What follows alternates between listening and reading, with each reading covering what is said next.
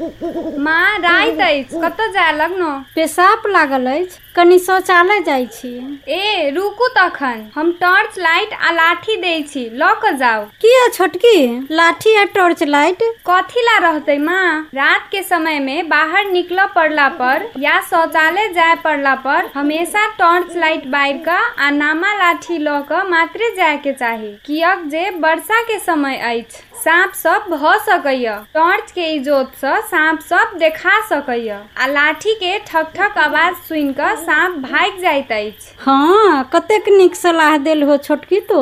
माँ हमरा सबके ने स्कूल में मैडम सर सब साँप नुका सकऽ वाला स्थान सब पर चल पड़ला पर हमेशा होशियार रह के चाही कहि के सिखौने ओहू से बेसी धानक खेत झाड़ी या बड़का घास सब भेल ठाम सब पर चलऽ पड़ला पर नम्मा लाठी लऽ कऽ ठक ठक आवाज करैत चलऽ के चाही कहने सांप सब वर्षायाम के समय में सूखा ठाम पर रहनाइ पसंद करैत अछि। अपन वासस्थान में पानि ढुकला के कारण सूखा ठाम के खोजी में ओ सब बाहर निकलैत अछि। मूस मुर्गा जेहन आहार के खोजी करऽ के क्रम में सेहो सांप सब मानव बस्ती नजदीक आबि सकैत अछि। विश्वासी आ सही जानकारी प्राप्त करला नजदीक के उपचार केंद्र कतऽ अछि से पता लगाबऽ के लेल आधिकारिक web page snake bite Nepal dot O R G पर जाकऽ आवश्यक जानकारी लेल जा सकैत अछि। सर्पदंश भऽ सकयवला मानवीय एवं शारीरिक क्षति विरुद्ध नेपाल सरकार स्वास्थ्य तथा जनसङ्ख्या मन्त्रालय रोग अनुसन्धान तथा नियन्त्रण महाशाखा